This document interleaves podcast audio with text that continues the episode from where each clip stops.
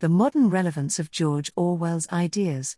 75 years ago, in August 1946, George Orwell's Animal Farm was published in the United States. It was a huge success, with over a half million copies sold in its first year. Animal Farm was followed three years later by an even bigger success, Orwell's dystopian novel 1984.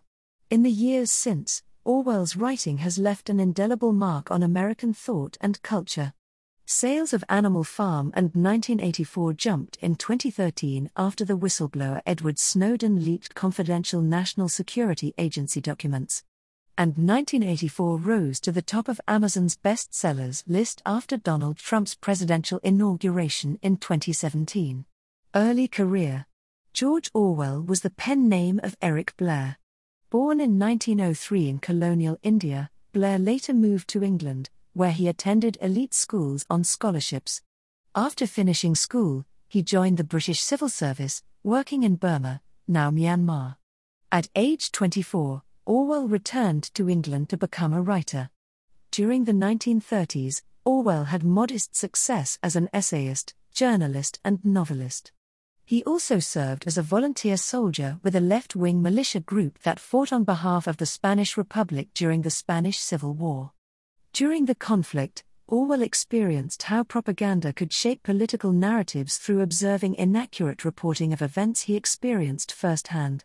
Orwell later summarized the purpose of his writing from roughly the Spanish Civil War onward. Every line of serious work I have written since 1936 has been, directly or indirectly, against totalitarianism and for democratic socialism.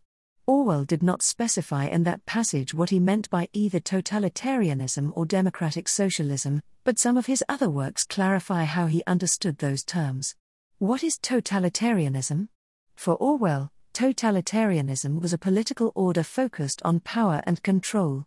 The totalitarian attitude is exemplified by the antagonist, O'Brien, in 1984. The fictional O'Brien is a powerful government official who uses torture and manipulation to gain power over the thoughts and actions of the protagonist, Winston Smith. Significantly, O'Brien treats his desire for power as an end in itself. O'Brien represents power for power's sake.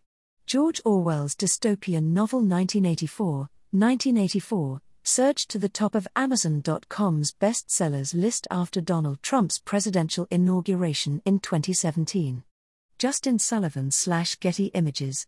Much of Orwell's keenest insights concern what totalitarianism is incompatible with.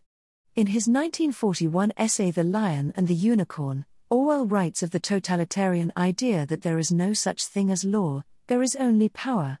In other words, laws can limit a ruler's power.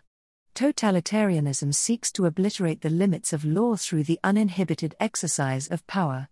Similarly, in his 1942 essay Looking Back on the Spanish War, Orwell argues that totalitarianism must deny that there are neutral facts and objective truth. Orwell identifies liberty and truth as safeguards against totalitarianism. The exercise of liberty and the recognition of truth are actions incompatible with the total centralized control that totalitarianism requires. Orwell understood that totalitarianism could be found on the political right and left. For Orwell, both Nazism and communism were totalitarian. Orwell's work challenges us to resist permitting leaders to engage in totalitarian behavior, regardless of political affiliation.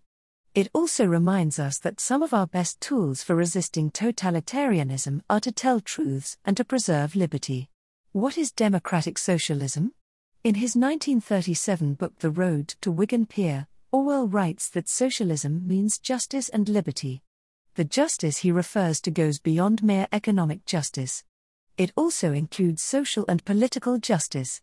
Orwell elaborates on what he means by socialism in The Lion and the Unicorn. According to him, socialism requires approximate equality of incomes, it need be no more than approximate, political democracy, and abolition of all hereditary privileges, especially in education.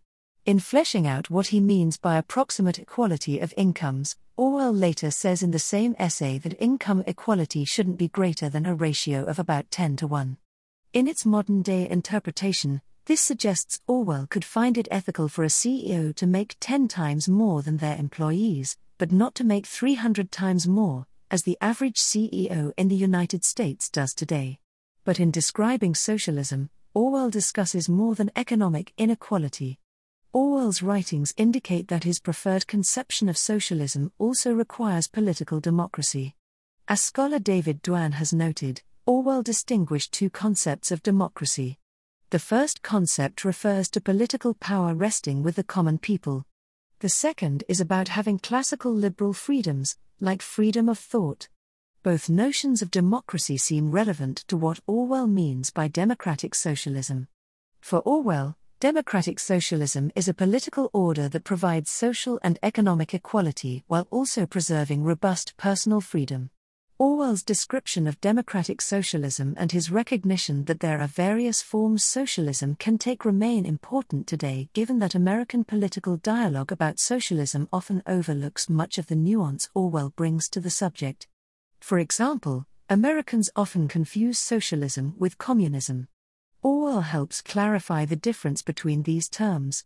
With high levels of economic inequality, political assaults on truth, and renewed concerns about totalitarianism, Orwell's ideas remain as relevant now as they were 75 years ago.